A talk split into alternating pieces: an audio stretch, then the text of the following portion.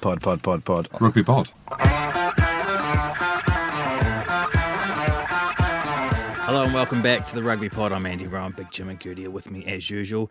It's finally here, lads. So we'll be looking ahead to the much anticipated start of the 2023 World Cup in France.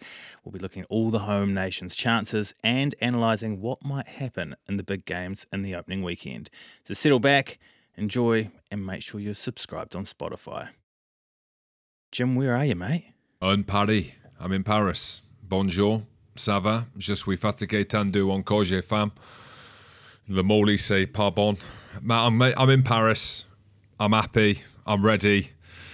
Paris is ready, albeit there's not a lot happening here just yet. It's like the calm before the storm. The sun's out. I was walking around Paris somewhere with the Eiffel Tower in the background with the great Andrew Mehrtens, All Blacks legend today.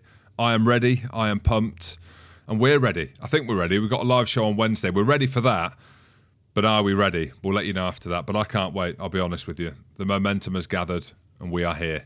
Goody, you I'm excited, back. mate? Yeah, I'm excited. Are you here with us today? I'm back. I'm back from two weeks on holiday, and I'm happy to be home because two weeks on holiday was amazing. But two weeks with no nanny, and people have been like, "Oh, fucking hell, deal with it."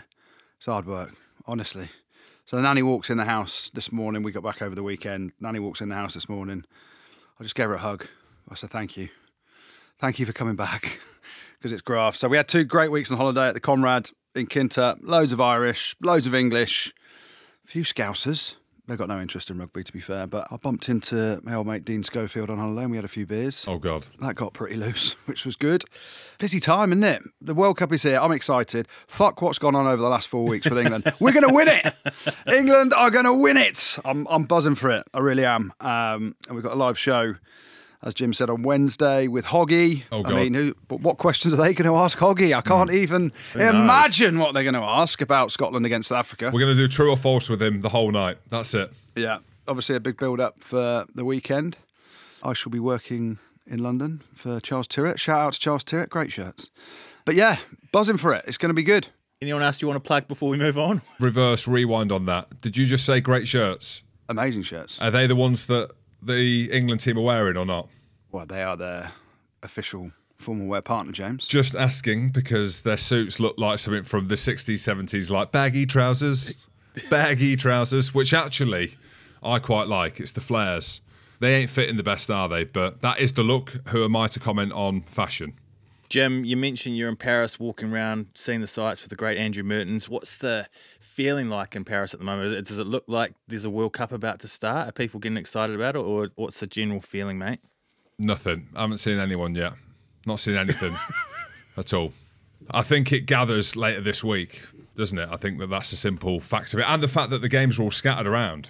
The opener's going to be here, New Zealand, France on Friday night. So I imagine they're here, they're in and around. There'll be some All Black fans turning up. But Scotland are playing South Africa in Marseille on Sunday, so there'll be some Scotland fans down there, South African fans down there. But that is it, isn't it? I mean, I was here 2007 for the World Cup. We didn't get near Paris until the quarterfinals. We were here for two days and then we went home. So, yeah, I imagine over the next few days it will gather. But look, it's finally here, isn't it? This is the whole thing that we've been waiting for. It's the showcase, the centerpiece tournament of the game that we love and the game that we talk about for years. Goody just mentioned England going to win it. You know, when you actually break it down, everything's been geared towards this, the preseason games, and again, without belittling the games that were played, there were test matches, but completely irrelevant now. Like it is the World Cup. It's an open goal. We don't know who's going to win it. Like genuinely don't know who's going to win it. And that's the beauty of it. We have an idea who we think, and we're going to see upsets. We're going to see some unbelievable games. There's going to be controversy, and we're there for the whole time to talk about it, which I can't wait for. It's going to be good. I've, still, I've got to have one negative though. Oh, I the was last- just going to ask you if you're one. feeling positive No, about no, this. I'm re- I am. I like. I can't wait for it. The only problem is, I've, I've got to say it again. Everyone's now excited about the tournament. Look at the draw. Why the fuck did they draw it three years ago? Because well, we've said it on air. It's been the top five teams are in one half of the draw. The other six to ten are in the other side, and it's just so lopsided. So It, it is going to be. It's obviously very exciting. I've got to get that out of the way because a load of people are still moaning about that. But Goody, that is the thing, though. That is like fair the- point. It is the fair point. Like it's the obvious thing when you look at it because chatting to Mehrtens about it, they've got one big game on Friday against France in the opener. New Zealand history, thirty games, never lost a pool game ever in the World Cup. They're walking through to the quarters effectively, so they've got one big game and that's it. Where you think on the other side, like you've just said, with Scotland, South Africa, Ireland, Tonga, it's carnage. it is. Poor old Scotland, eh? Poor old Scotland. I had a dream that Scotland beat Ireland, not South Africa. It was Ireland this time. Are you changing tune? Yeah, it was Ireland this time. Yeah, South Africa scaring the life out of me. People are coming hard on social media now, so they're intimidating. Yeah, me. they are. I've seen that. We'll get on to the poll shortly, but just quickly look at the, this French team has been hit by injury after injury, haven't they? And they've had maybe the best 12 in the game is out for the opening game as well. Big loss. There's the news around Jonathan Danty. He's not out of the whole World Cup, but there's expectation that he's out of this opening game against New Zealand. And we're going back and forth a bit about the warm up games and saying they don't really matter. Well, they do when Jonathan Danty's running at you because he is an absolute beast. And, you know, he's their focal point in giving them go forward, which creates the width and the space out wide because two defenders have to sit down him. So he's a massive loss for them. I presume Moefana will play in the centre with Gaël Fickou. And Moefana's a good player, but He's probably half the size of Danty. So that's a big loss for them in this individual game against New Zealand. But Andy Rowe, mm. You have some breaking news as well that you want to tell the world. Jordie Barrett has a knee injury and could be out for this game as well. And that would mean that they'd bring in either David Havili or they'd bring in Anton Lienert-Brown. Isn't it amazing that you've finally done some research on rugby and it's just coincidental that it's involving the All Blacks? Yeah. Yeah. so, yeah, Jordie Barrett's out, is he? Potentially, yeah. Yeah, it looks like go. a knee injury, yeah. Breaking Andy Rowe news. While we're talking about Pool A, let's talk about New Zealand, France, Italy, Uruguay, and Namibia. Well, let's talk about the game on Friday, shall we? What are you thinking, boys? Ah, it's so hard. Because they had the pants pulled down New Zealand, didn't they? I, they'll be raging. They're raging. either going to be a wounded animal or the French team are going to raise their game beyond belief because it's the opener, or they might choke because they're not scared of a white flag either, the French. Can you say that? I did. when you think about it, right? And again, this goes back to what Mertz was saying earlier, and we were talking about. New Zealand have never been beat in the pool stages. Never. What a stat. Wasn't it in 2019, lads, where South Africa lost their opener to New Zealand and went on to win the World Cup? Well, they were the first ones to lose a game and win a World Cup. Yeah. That was a hell of a ding dong in 2019, that opener between New Zealand and South Africa. And I think it'll be similar to this weekend, or this Friday, France against New Zealand. Hell of a ding dong. Jim? hard to call because France are going in, into this game without Cyril Baille, without Danty, without Paul Willemse. Some of their key players, I say key players, maybe not the highest profile players, whereas New Zealand are going into the game, got absolutely spanked by South Africa. Ian Foster's leaving at the end of the tournament. There's talk whether or not Sam Cane is the right player even to start at seven, let alone be captain. So this is one thing that we've never thought about with New Zealand. You're questioning a few things as they go in, like they go in as favourites or close to favourites, or they're the team to beat. And history says that they struggle against France in World Cups. Sorry, Barnsley. We've beaten them in two World Cup finals. I know. Here he is. Look at Andy Rowe. He's got his black t shirt on, he's got his black cap on. No, but I know what you Ah, mean. I love the All Blacks. You say that, but wh- which was the one controversial one? 2011. That's the controversial one. 2011. Yeah. So No, seven. Uh, 2007's one we lost. 2011's one we won, but it was controversial because Yeah, but we he's won talking. Jim's talking about Wayne Barnes. Oh, Wayne Barnes. which was 07 when France did him in the Millennium. That's right. Yeah. So, but that's what I mean. There's history between the two teams. So the fact that we're going back and forth 07, 11, France seem to be a team that can live with New Zealand. And I don't know. It is so hard to call. We will call it eventually, but you think about the emotion for this French team. They've been in third gear really for the warm up games, the energy and the atmosphere in the stadium. It's a nine o'clock kickoff the top 14 started. You look at the fans, you look at the energy around that, you look at the training. The Irish are training, there's 14,000 there. They're doing the Iceland chant or whatever it is. I don't know why they're doing that, but still look good. So I, I don't know. It is really, really hard to to call, but I know that it's going to be a, a class game for sure. James, it's called the Viking Thunderclap. The Viking Thunderclap. That's what it's called. Would you know any team that's ever done the Viking Thunderclap have never made it past the quarters? Standard.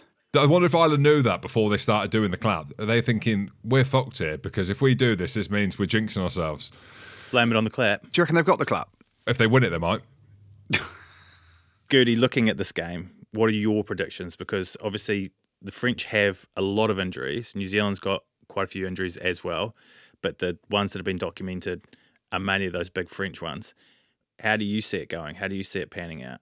It's really tough to call. Obviously, Jalibert is going to play 10. He played really well, I think, against Australia. He's not quite on to Mac. They've got the best player in the world at the minute, without a shadow of a doubt, in Dupont, who had the ball on a string across all the games, actually, in the warm ups. But, I don't know. I think when you've lost Willemse, yeah, the second rows now, Flament's going to play those good, but power wise, I generally believe Danty is a huge loss, mm. massive loss. But if Jordie Barrett's out, then you know do they play Lienert-Brown? Do they play David Havili, who hasn't really played, has he, since he he was injured? He played NPC back, but that yeah, So he hasn't really played, is what you're saying. That's like touch. So yeah, mate. So I'm going to go New Zealand. I'm going to yeah, cat amongst the horses. Okay, so you're saying New Zealand's topping Pool A, Jim? Go. I think New Zealand as well. So New New Zealand's topping Pool A, and then France are coming in second. Oh, just I thought we were just talking about the game. Hold on, let's not write off Italy here, lads, no, or let's not do Namibia, that. No, well, hang on, hang on. or Uruguay. Italy. I love Namibia. I love them. Love Jacques Burger. But come on, But uh, yeah, so basically, I'm, I think New Zealand squeaked this one. I don't know why. I've got a feeling as well. They're hurting from that South Africa game, but they've been class. And I don't think actually South Africa pummeled them in the scrum. France got a big scrum. Uini Atonio. Oh, I'm going New Zealand by three, and therefore New Zealand win the pool. Oh, I'm going the All Blacks by four, just a little bit more than good. It's going to be close. It's going to be awesome. It's going to be class, and then they can both rest until the quarterfinals, and no one's bothered about it. Should we come back to Pool B because I know we want to spend a bit of time on that, don't you, Jim? And go straight to Pool C: Wales, Australia, Fiji, Georgia, Portugal. What a group! Like I, I had a moan about the draw being made three years ago, but ironically, by making the draw three years ago and by how these teams have gone on and how they're situated at the minute, Fiji flying high after beating England, highest ever world ranking. Australia, just to let you know, played five, lost five under Eddie. Yeah, they played a lot of good teams, but he's just a horny teenager, isn't he, Eddie? All right, Sips. Wales, they were in a mess in the Six Nations. They bounced back pretty well against England and then got hosed by the South Africans, didn't they? So that's hard. It's a really hard one to call, which makes it quite exciting. Who's getting out of the pool? Two teams, Scooty. Who's getting out of the pool? I want Fiji and Wales. I'm a quarter Welsh. Are you saying Fiji and No, Wales? I said, out? I said I want that. Who is getting out of the pool? I look at Australia, and even though they've played five, lost five under Eddie, and he's an absolute clown, and the way he handles people and the press isn't great, but I watched what they did against New Zealand in that Bledisloe second test, wasn't it? They've got some class players. They did some good stuff against France as well, even though they got hosed by took forty points, didn't they? I think. I'm just going to be boring and say I'm sorry, Fiji, Australia, and Wales. and who's one and who's two? I think Australia won and Wales two. Jim, how are you seeing Pool C, mate? I think Australia, even though they've lost five from five, like you mentioned, World Cup, Eddie Jones, history there. They've got some classy players. Got Georgia this weekend. I think Georgia get out, Goody. You think Georgia qualify? I, I am so harsh to Wales. It's awful. It's shocking. But I think they beat Wales. I just think the game that they've got, the kind of game plan they have, beats Wales. Yeah, I think Fiji, as much as I'd love to see them make the quarter, but I'm going to go Australia top the pool, Georgia second, play England in the quarters. You're saying Pool D, England are going to top it. No. Yes. Maybe. Ah, yeah, I do. I do. I think England beat Argentina, uh, which is a big, big thing for me to say with how they've been.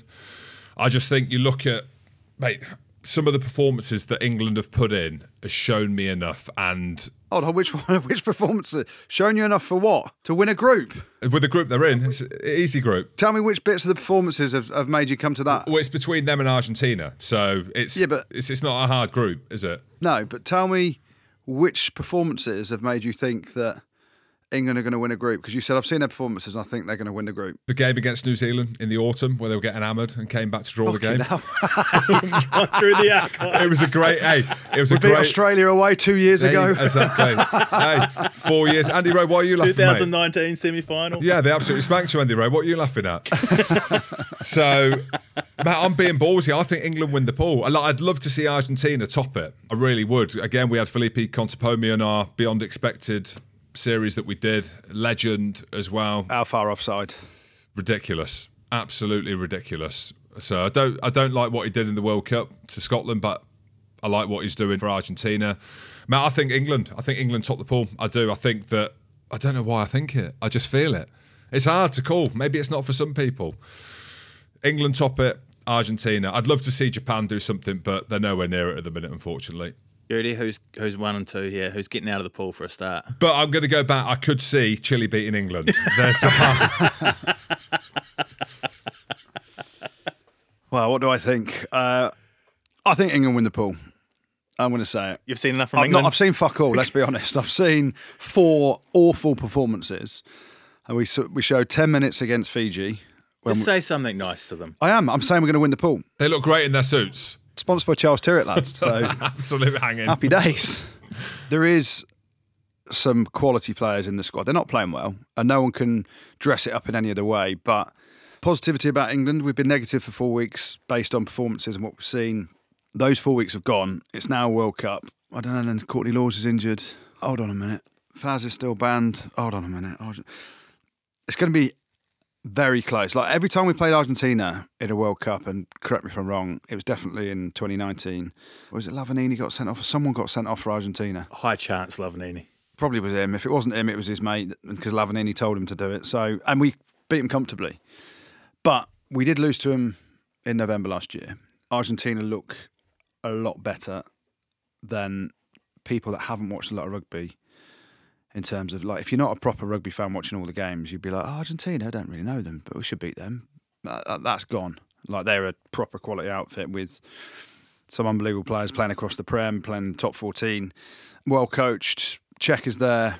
He loves it. He knows how to go deep into competitions. I just think England, I'm, I'm positive about England. I don't know how, I don't know why. I'm English. I want the boys to do well. And they can bin off what's happened in four weeks. And you get to a new environment, which is the World Cup, where they are, they're smiling. And the more you hear about it, they hated it being under Eddie Jones. Like they were broken players. And now you're seeing Faz smiling and you know the other boys looking like they're happy, and you just hope that that brings out performance. So we've got to be positive. We've got to get behind them. So England won. England won, Argentina two. Okay, so we've almost got our quarterfinalists, apart from who's coming from Pool B, the tastiest pool of the competition. This pool's easy to read. I don't think it is. Genuinely. I mean, Ireland, they don't look happy. Jim, what are you clinging on to here, mate? How is Scotland getting out of here? Hope. Hope. You're going to need more than hope. Well, you say that. We've got a good team. We've gone through the archives of Scotland over recent weeks. We're putting pressure on them. I think they are a complete team. So, yes, we have individuals on there. There's talk of Darcy Graham being fit for the opener against South Africa. Our players are banging form. Zander Fagerson is back at tight head. It is the impossible challenge. And again, we've gone through it, but just to set the scene South Africa, world champions, currently the best team on form from what we've seen over the last few games. Ireland, number one team in the world, albeit don't do very well at a World Cup. Scotland get through this pool. I think they've done exceptionally well. Do I think they can do it? I genuinely think they can do it. Do I think they can beat South Africa at the weekend? I don't know. can they beat Ireland? Yes. Do we need a miracle? When was the last time you beat Ireland? exactly. Genuine question. No, I don't know the answer. I'm not being. Well, I'm being a knob because I think it was a long time ago. When was It's, last it's a long time ago. I don't, it's, a, it's a long time ago. Is it? You think about what they did to us in the last World Cup as well. We struggle against Ireland. We struggle against teams that are extremely physical, that are Route One. That is South Africa and that is Ireland. So when you ask me what is hope, why hope, that is hope. Can you hope they change the draw now because and redraw it because Scotland deserve the way they are and the form they're in and their squad. They deserve to be in a group where they should be in a quarter final. you don't deserve anything, but you know they should be top two seed team in a pool, not where they're at with two of the greatest teams going into the tournament to play against. It's tough for them, isn't it? They're they're in their best ever spot, genuinely in terms of their squad depth, their ability, how they're playing. Finn's a magician, and we, you know we, we've said a lot of this. They produced some really great performances against England in the Six Nations. They haven't beaten Ireland in donkey's years. You know, Jim's mentioned they struggle against power teams. I, I do feel, and it sounds weird as an Englishman saying, I feel a bit sorry for Scotland purely because of the group, because maybe they surprise people. I don't know. I think they get done comfortably this weekend against South Africa. Not anything to do with Scotland being deficient, just how good South Africa are and their power game. And I don't think Scotland can cope with that.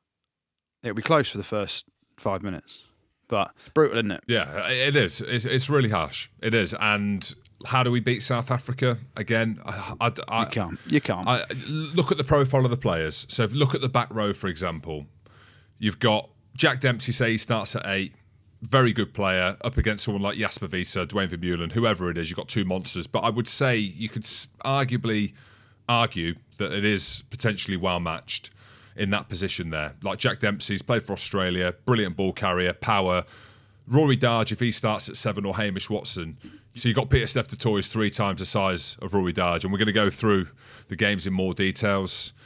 I need to give you a prediction. Oh, gosh. I'm going to say South Africa now. I know I'm going to change Hold my on. mind. I'm going to say South Africa and Hold Scotland. South Africa and Scotland. Oh, I to agree. qualify. I agree. Yeah, dreaming, boys. I agree. 100%. Dreaming. Andy Rowe agrees 100%. Who are you got? That's easy. Ireland, South Africa. What order? Oh, that's a tough one, though. I'm going to go Ireland first and South Africa runners up. Hang on. Right, You okay. think you think Ireland beat South Africa? I do. Because South Africa have won a World Cup, ladies and gentlemen, after losing a pool game. Only team to have ever done it, as we've spoken about.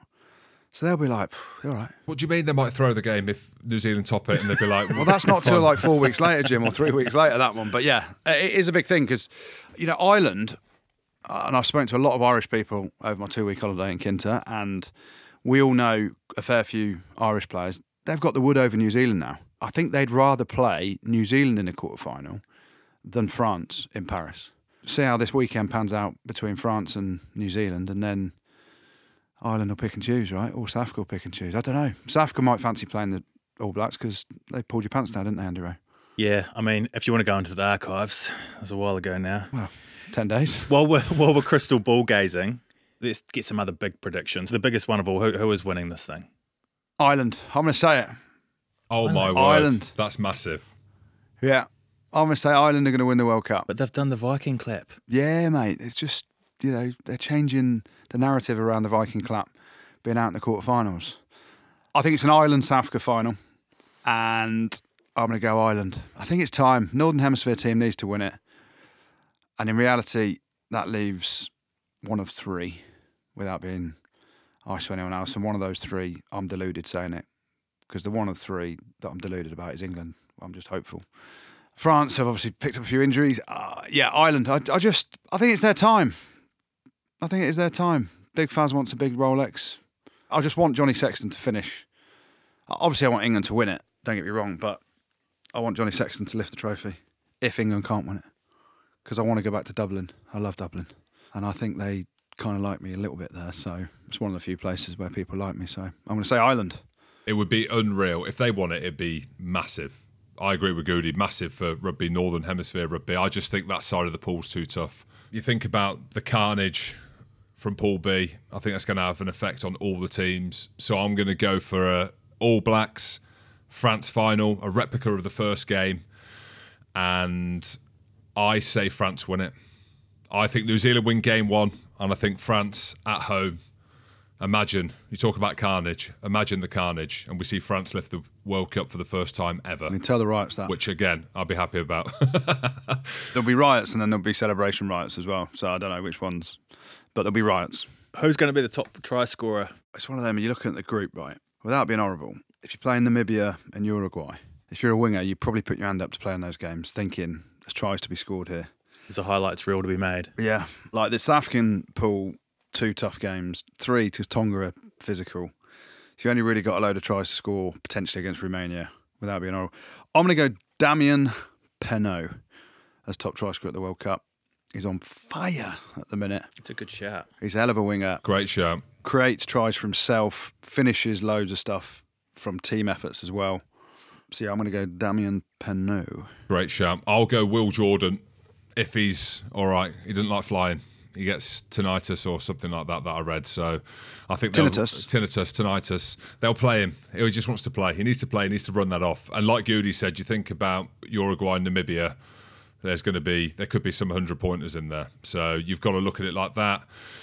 The whole thing around breaking eight, Lomu, Savea, and Bryan Habana. Can anyone score more than eight tries in a Rugby World Cup? It's not been past eight before. Them three legends. Can it happen? This one, it depends if any of these players play in the Uruguay Namibia games, but it's coming from that side of the pool. So Goody's gone Penaud, and I have gone Will Jordan on the right wing as well. Will the top try scorer be the player of the tournament as well, or who you got for player of the tournament? Andy, how can we how can we predict player of the tournament now? it's it's not even started. We're crystal ball gazing. I'm going to go for a hybrid back row, second row player. And I've predicted Ireland are going to win the World Cup. So I'm going to go friend of the show. Tadhg Beirne. Ooh. I think he's a world of a player. I just think his all round game is for a second row because he's more so a back row. And we had him on here a while ago, didn't we? And he said he preferred playing back row. Hell of a second row, though. I'm going to go Tadhg Beirne. Ireland win it. He gets player of the tournament. Jim, what are your thoughts? Do you want to have a go at this? All right then, if we're crystal balling, why not? Anton Dupont, we spoke about him. We've talked him up. I think he gets the keys to the kingdom, gets the keys to Paris, gets the keys to France, get the keys to the Lamborghini, Finn's Lamborghini, whatever you think. If France are going to win it, it's going to be because of him as captain, as leader, their best player, best player in the world right now. So you can see the momentum gathering for him, and maybe, just maybe, he might crack a smile if he's lifting the Rugby World Cup. You never know. What about any youngsters that are coming through that are going to have a breakthrough tournament? Like guys that we haven't seen much of until this year. Canan Moodie. Yeah, that's exactly what I was Yeah. thinking. No, it's one of them that he's broken through. He's still fresh to international rugby, but he ripped the All Blacks to pieces, didn't he? And he played really well the week before against Wales. He was good against Argentina in the Rugby Championship. It- like he's got the world at his feet now. He's going to cover 13 as well, and they are changing the way they play South Africa. They've still got the big brutish way of South African rugby, but they've added a layer to it, and he is going to be a standout player, I think. So, Canan Moodie for me, certainly one.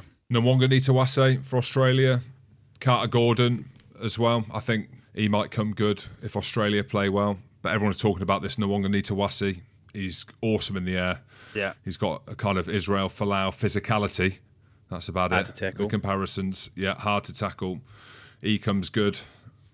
If it's from that side of the pool, because that's where someone's going to have the opportunity to carve up. But on the other side, like Goody said, and like we've spoken about this, Canan Moodie, 20 years old. He's been an absolute phenomenon. And it just feels like the momentum's gathering. Have a think about that. 20 years old.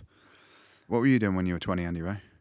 Mate, I don't want to even talk about what I was doing. At Yeah, exactly. Exactly. Nothing. I was doing nothing. Yeah, I'm with Jim. Canan Moodie. And then Mark. Hey, how good's this? His first name's Mark, a very ordinary, everyday name. And then you put that with Nawaqanitawase. What a surname. I think he's done that on purpose. Yeah. He's done that on purpose because he knows how hard his surname is to say. So he's just like, just call me Mark. Just call me Mark. so, yeah, those two. So we talked about the opening game before. What sort of tactics are we expecting from New Zealand and France? So how do you go into a game like this? Because it's bloody hard to express yourself and play naturally under such a big microscope and so much pressure. Do you think teams are going to adapt a different style of play for a game like this? Well, first and foremost, the All Blacks need to pull their trousers up, don't they? From getting their asses spanked against South Africa. So I think that was actually quite a good shock to the system for them because they've been in some tight games that they've come through the, the other side of. But I think you'll see New Zealand playing how they play. Will kick a fair bit, but also they've got you know, the, the layers of attack, the structures they play to. They're, they're going to miss Retallick, I think. He's out. That generally believe if Jordie Barrett is out, that's a, a decent loss as well for them because then there's the goal kicking question from long ranges, which he goes for. Obviously, Mo'unga's a hell of a kicker, but he hasn't got the range, which in big games like this, the microscope on those three pointers and you're playing against Thomas Ramos for France, well, I said New Zealand are going to win. What was I on about? I'm now convinced myself that France are going to win. No Lomax as well, Yeah. number one tight head. Yeah, No Frizell, fuck it, number France. France are winning. New Zealand play in a, a very structured way with their ball carriers and their pods, but they do have the ability for Mo'unga to open up. I love the way that France played. You only have to look at what they did against Australia, where they're playing a lot of heads up rugby. They find space, led by Dupont. You know, he's looked at the backfield a couple of times. It's all covered, so he just puts a little cheeky crossfield kick in from just outside his own 22. There aren't many teams doing that, and that's his ability. So France are getting to what I call like the corner, where just around the 13 channel with some fours and then playing a ball out the back and then double layering around the outside. So they look really good and comfortable in how they're played. I can't see how they're going to change. But again, it will come back to fine margins in this game of physicality, discipline. All Blacks discipline's been pretty average, isn't it, at times? Scott Barrett, is he going to be cheap shotting again? I don't know. And France in a stadium with momentum and Dupont, Thomas Ramos, your goal kicker, is the best goal kicker in the world, I think. I'm convinced myself. I'm changing it. France going to win. In top in the pool. I'm top in the pool, yeah. I mean, how hard is this? How hard is it? I mean, that's what's making this World Cup brilliant, actually, at the minute, because there are a couple of standout teams, but actually, it's hard to call, isn't it? France by three. Did I say New Zealand by three? But tactically, a lot of kicking. 32 degree heat in Paris this, uh, this Friday as well. Yeah. Tell the sweats that. Sweating, hell. Will France get the, the white flag out and choke a little bit? What are you thinking, Jim?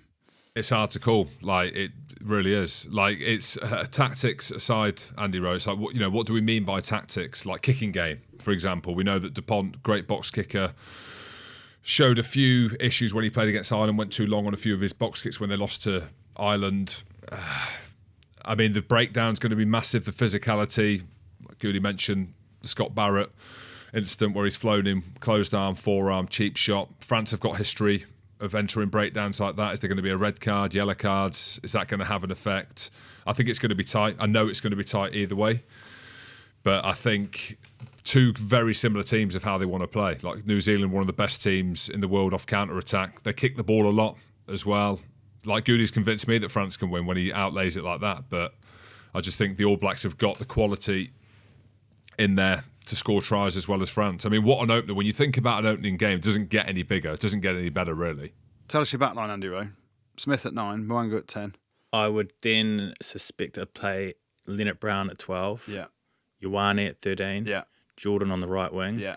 Telea on the left wing, Beauden Barrett at 15.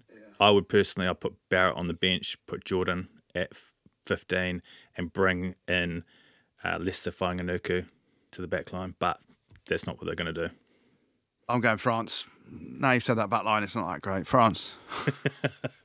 Looking at the heat factor, and we've got Wales Fiji, surely that's going to be a big factor for how Fiji play or, or an advantage to Fiji going in against Wales. Like You're saying Wales are fucked in 30 degrees? I th- I'm saying that Fiji are going to be a hell of a better chance than Wales, yeah. Yeah, I predicted Wales to win, but now you say that, I'm thinking Fiji. Oh, But a Warren ball, is that what we're expecting from Wales? They need to tighten their set piece up. They've got to Yeah. tighten their set piece up. Like if you watch what Fiji did to England and what England didn't do to Fiji was squeeze them at set piece. And this is the vulnerabilities of Fiji. If there are any, it is the only one. Historically, it's been there. Their scrum, their line out. And the issue is, is Wales' scrum and line out isn't that great either, to be honest with you. But you just you've got to think with Warren Gatland, with the way that Fiji have been, the history that Wales have against Fiji, Fiji beating England, no one's talking about Wales. Yeah, you can see Wales squeezing them just with that Warren Ball game that you just mentioned there, Andy wrote. Um, my, my thing on that is you, you look at England, Fiji, and we started really well, but Fiji got a grip of the game. And the set piece was reasonable. And then they got the explosive players out wide. You've got Botia to bring back in, Animal. You've got Tuisova to bring back in if they're both fit, Animal. But the big thing for me, Dan Biggar at 10 for Wales, and he's not played masses, has he, over the warm up games? But he is a guy that can control a game in no uncertain terms way better than what George Ford did for England, for example, against Fiji. He understands the game better than anyone else, I think.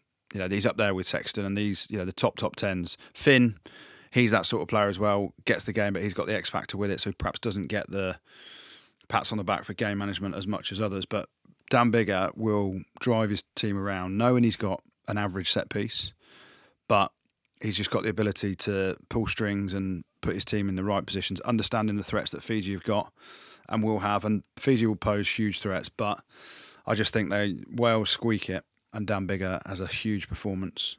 Some of the boys like George North will play in the centres. I mean, that's mouthwatering, isn't it? Imagine him against Botia. Hmm.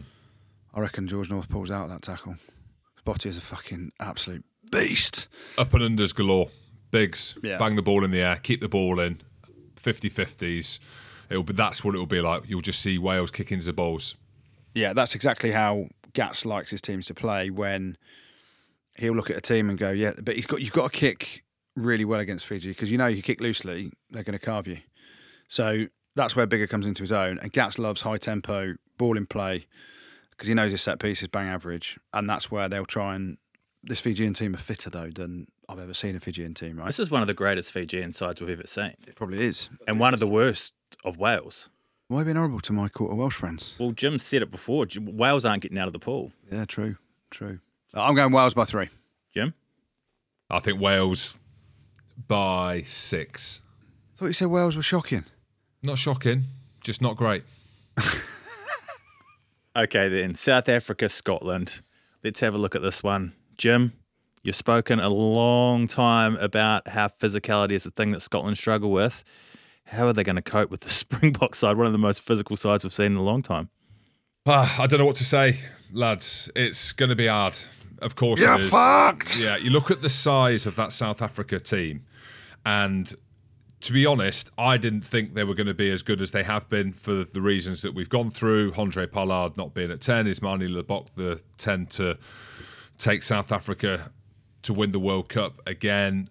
I didn't know anything about this Canan Moodie lad.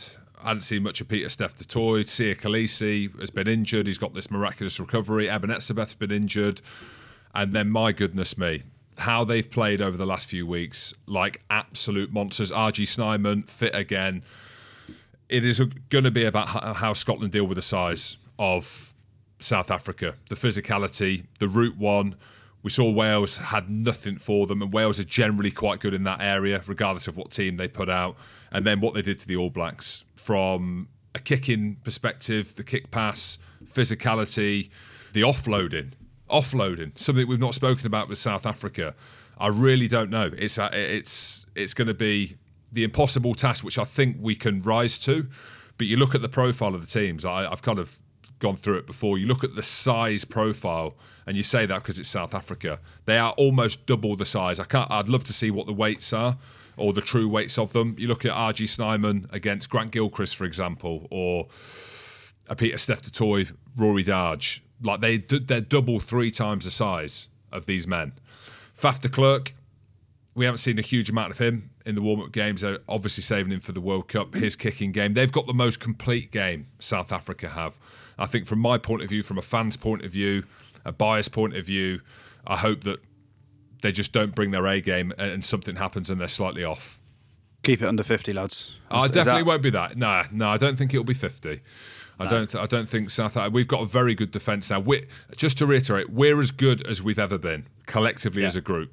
We are, and we've got some star players in there. Duhan van der Merwe, who can score from nothing, but he's up against South Africa.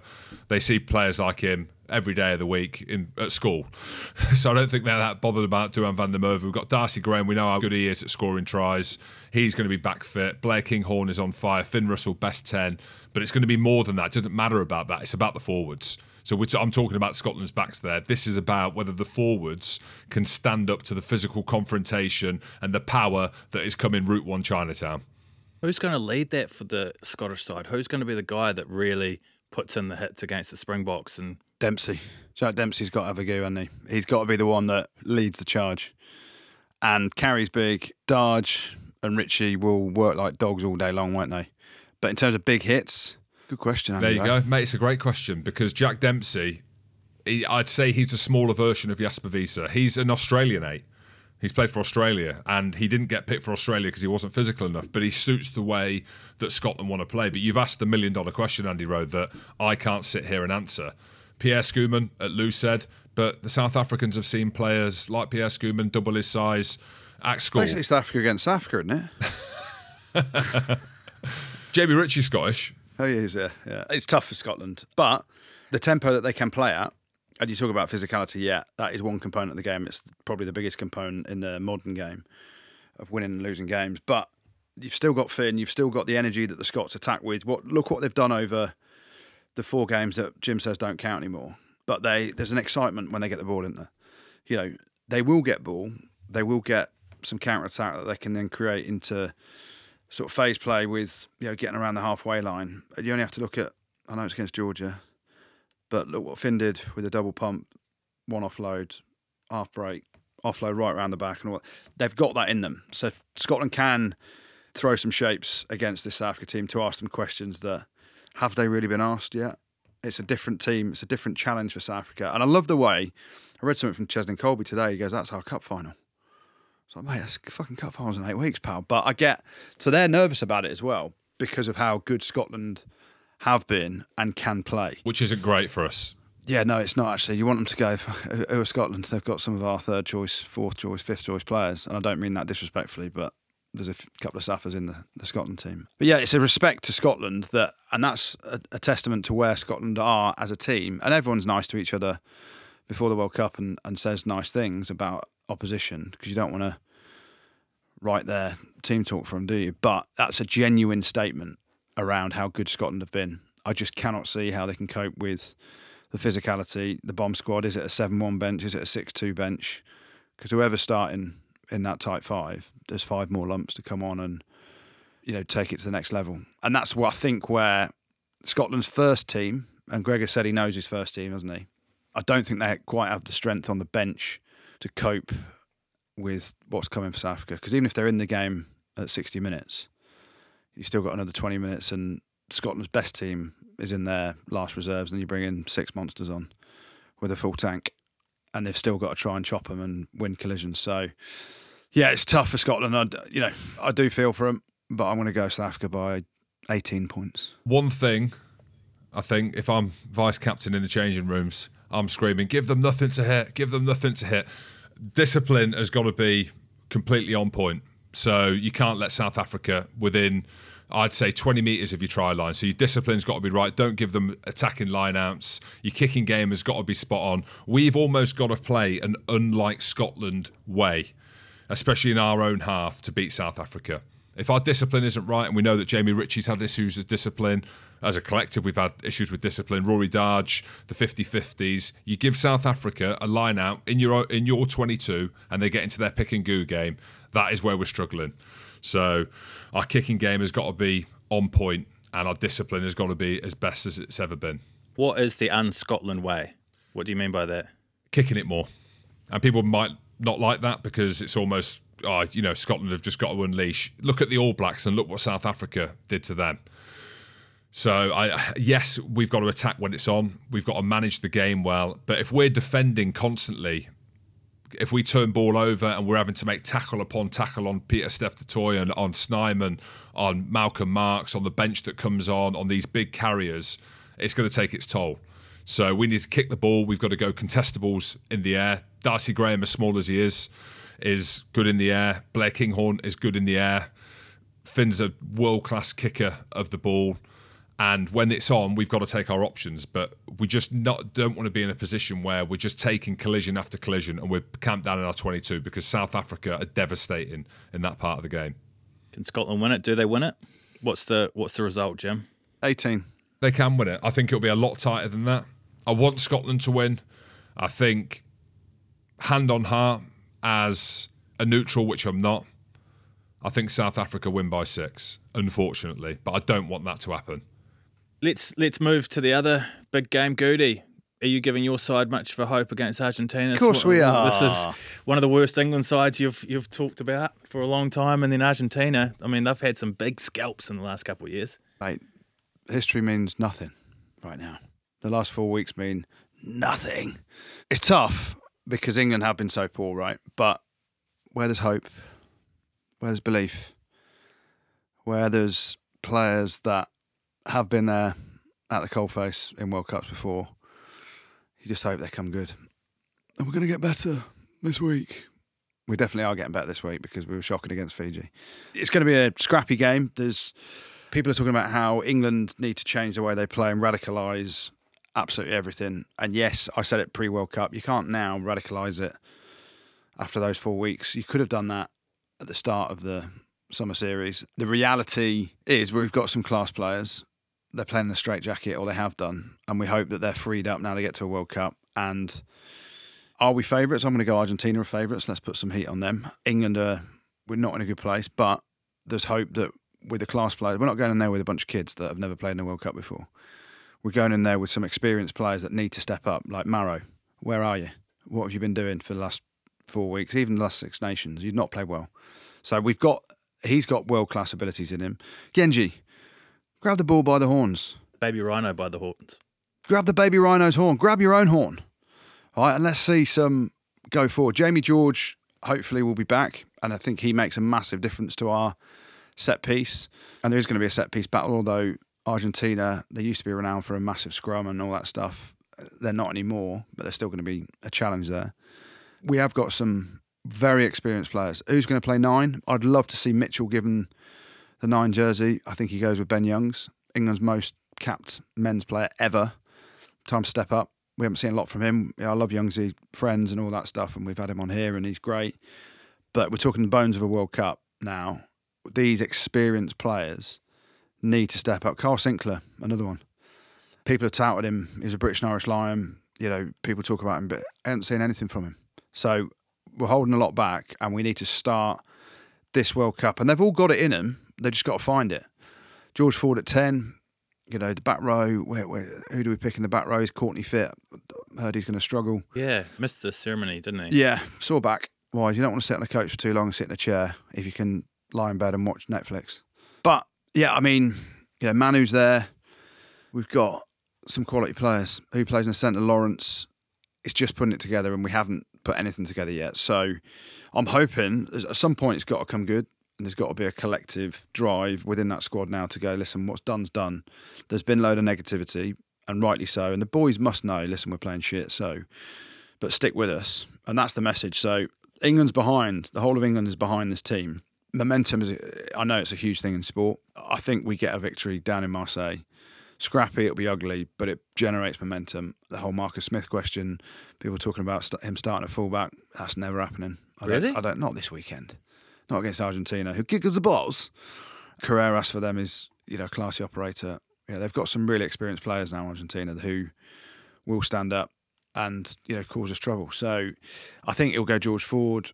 Yeah, I'm going England by three, and I don't think we're going to see a radical England performance. We're going to try and play at a bit more pace, but there'll still be the huge kicking element, the huge box kicking element, you know, forcing Argentina. Because all due respect to this Argentina team, and I did name Carreras then as someone that can cause damage to us, but they're not a team that are going to go from 70, 80 metres against us a lot, I don't think. I think they'll be playing a tactical kicking game as well.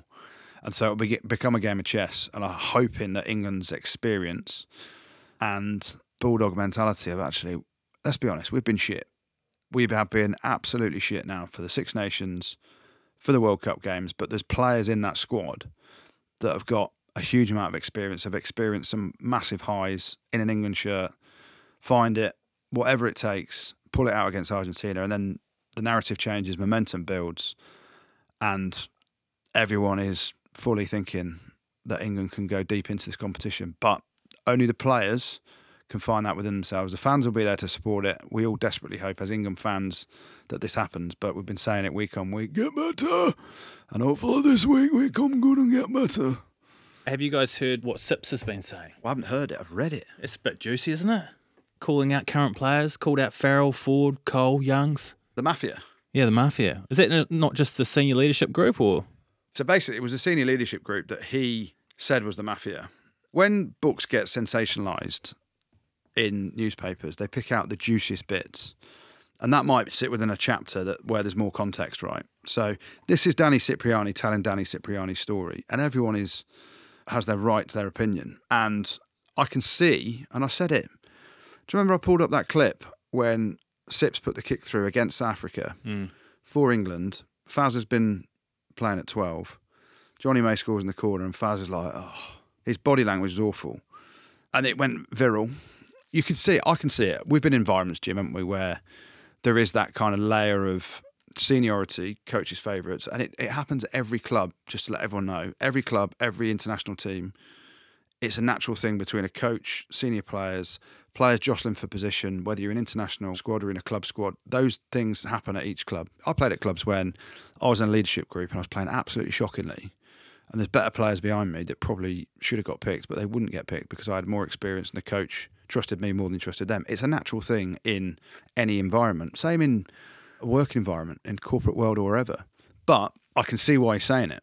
So it's obviously sensationalized because it's coming out and it's around World Cup time and you know he he wants to have his voice heard because he probably felt he was silenced and he probably was. You know, some pretty strong things come out around Catty, Mike Catt, Andy Farrell, but they're just his lived experiences. And we know he's had loads of threesomes, so you know, what do we know? We finish things off then with the good, the bad, and the ugly? Yes, let's start off with the good, then Racing and Stuart Lancaster. His boys spanked Perpin Poo 59 10 in the top 14. Hell of a performance by them. Talking about Poo, Poo, they get a mention in the good this week. They dominated Lyon 40 points to 10. I mean, Poe, of course I do, not Poo. To go second in the top 14. So, massive shout out to Dan Robson and all the Poe boys. Stade Francais and Paul Gustard get a mention in the good this week. They beat Montpellier 24 points to 9 to go top of the top 14 with played 3, 1 3. Guzzy's boys are flying. Good to see. What else is good? The World Cup welcoming ceremonies. I quite like them. Boys put their suits on. I tell you what, Scotland look good. They've gone from the blue suit, the white shirt, and the white trainers. You happy with that? Get up, Jim. Gregor looks good. He loves a pair of white trainers. That's what he wants to be seen. That's all Finn, though, isn't it? I reckon that's Finn designing that. He's got the Louis Vuitton in there or something, hasn't he? Yeah, they look good, Scotland. I'd say out of all the teams, they look good. And Australia. I like the funny hats they've got as well. So yeah, the World Cup ceremonies, I've enjoyed those. Fijian boys singing. But the good this week goes to Ireland. And people will be like, well, yeah, why? I love Ireland. We know that. I love Dublin. But the fact that there was 12,000 fans in Tours where they are having their training base and training, they did the Viking thunderclap, which looked great. They couldn't train the pitch because there was fungus on it, apparently. But the best bit I loved, and please go back and watch this footage. I, I, I watch it and I'm still laughing now. Johnny Sexton, when he leads the team out, is holding Craig Casey's hand like he is the mascot. Right, and then go back to when Craig Casey led out Ireland A. He was captain A. He led out on the mascot who was a child who was bigger than him. So they tried and recreate that. I thought it was hilarious. Have a watch of it. Johnny Sexton holding hands, pretending that Craig Casey is the mascot. So Ireland and everything going on there, that gets the good this week. The bad, few bits of bad. Bayonne got spanked 37 0 by Castres in the top 14. Very French rugby heavy this week because that's all the rugby that was going on. Speaking of French rugby, Perpignan, they're in the bad. They got destroyed 59 10, conceding nine tries at Racing. We mentioned that before. They're now bottom of the top 14, played three, lost three. French injuries to Jonathan Danty and Paul Willemse. That's bad news for them, but hopefully Danty comes back over the next few weeks. But yeah, they get mentioned the bad. But the bad this week goes to our good old friend Eddie, Eddie Jones. Oh, of course it does. He's in the bad this week. Two reasons. Anyone see his interview on, I think it was BBC Radio 4? Blaming the RFU for not producing any players, mate. No kids coming through. Hold on, mate. You didn't pick them all. There was loads of them we kept talking about that you should be picking. He basically blamed the state of England rugby, not on himself, but just the RFU. And he's got a point. The RFU have a massive hand on, you know, why there's no development, etc., etc. But Eddie, you can't be pointing fingers at other people when it was your job, son. Basically saying his job as the head coach isn't to develop players. Well, yeah, it is, Eddie. So he gets a mention in the bad for that, but also mainly because Sip said he was like a horny teenager asking him about his liaisons in the bedroom with Kirsty Gallagher. So Eddie Jones, I couldn't really find much bad this week. So you're having it for those two things, you horny teenager. Then the ugly, only one bit of ugly. No, I'm not having this. Ben Urdapilleta, you do not push Rog like that. You do not push my Rog. My good friend, I hug him pre-game in the Champions Cup finals, back to back last two years. Obviously, Rog was in the technical area. The kick comes in. He's actually trying to get out of the way, Rog, here, and the ball just brushes the side of his head. Urdapilleta thinks he's done it deliberately, pushes him once, pushes him twice. Let's not forget, Rog got uh, a bit of a hefty fine, didn't he, for some physicality on the touchline before. If Rog would have touched him, he'd have got a two year ban or something, which, yeah, it, it'd have been something horrific like that. So, Ben Urdapilleta, do not lay your hands on Rog. And Rog gets a mention for showing restraint. But that's why Ben Urdapilleta gets the ugly this week. Thanks, Gertie. And we've partnered up with Asahi Superdry for this World Cup, and we're looking for your beyond expected stories. This week, we have one from Kieran Williams, who was born and raised in rugby. He says, I decided that in 2019 I would spend a year travelling and working in New Zealand. After arriving in Wellington, I knew that South Africa were in town to play the All Blacks in a World Cup warm up. Having no friends to go with me, I bought a single ticket and thought I would enjoy the match solo. Fortunately, a girl who was conveniently sat next to me in the stadium had the same idea, and Oh, yeah. she had also arrived to New Zealand on a solo trip. After a 16 all draw and a few beers, we went out and had a few laughs. The shirt may have come off in a 3am dance off. Anyway, five years later, I'm back in the UK. We're a happy couple. Rugby never fails to bring people together. Shame I'm built like a lettuce and have had to retire. Love the pod. Keep it up, boys. Good on you, Kieran. And if you've got a story, just send it in on socials or through our website and we'll read one out each week. Asahi are offering our listeners a chance to win a match day experience to this year's Rugby World Cup or merch for the best ones. So get sharing. Thanks, Scooty. Thanks, Jim. Thanks, producer Rob, and thank you very much for listening. Don't forget to check us out on YouTube and make sure you've subscribed on Spotify. Rugby spot. Spotter pod, pod, pod, pod, pod. Kieran, what a boy.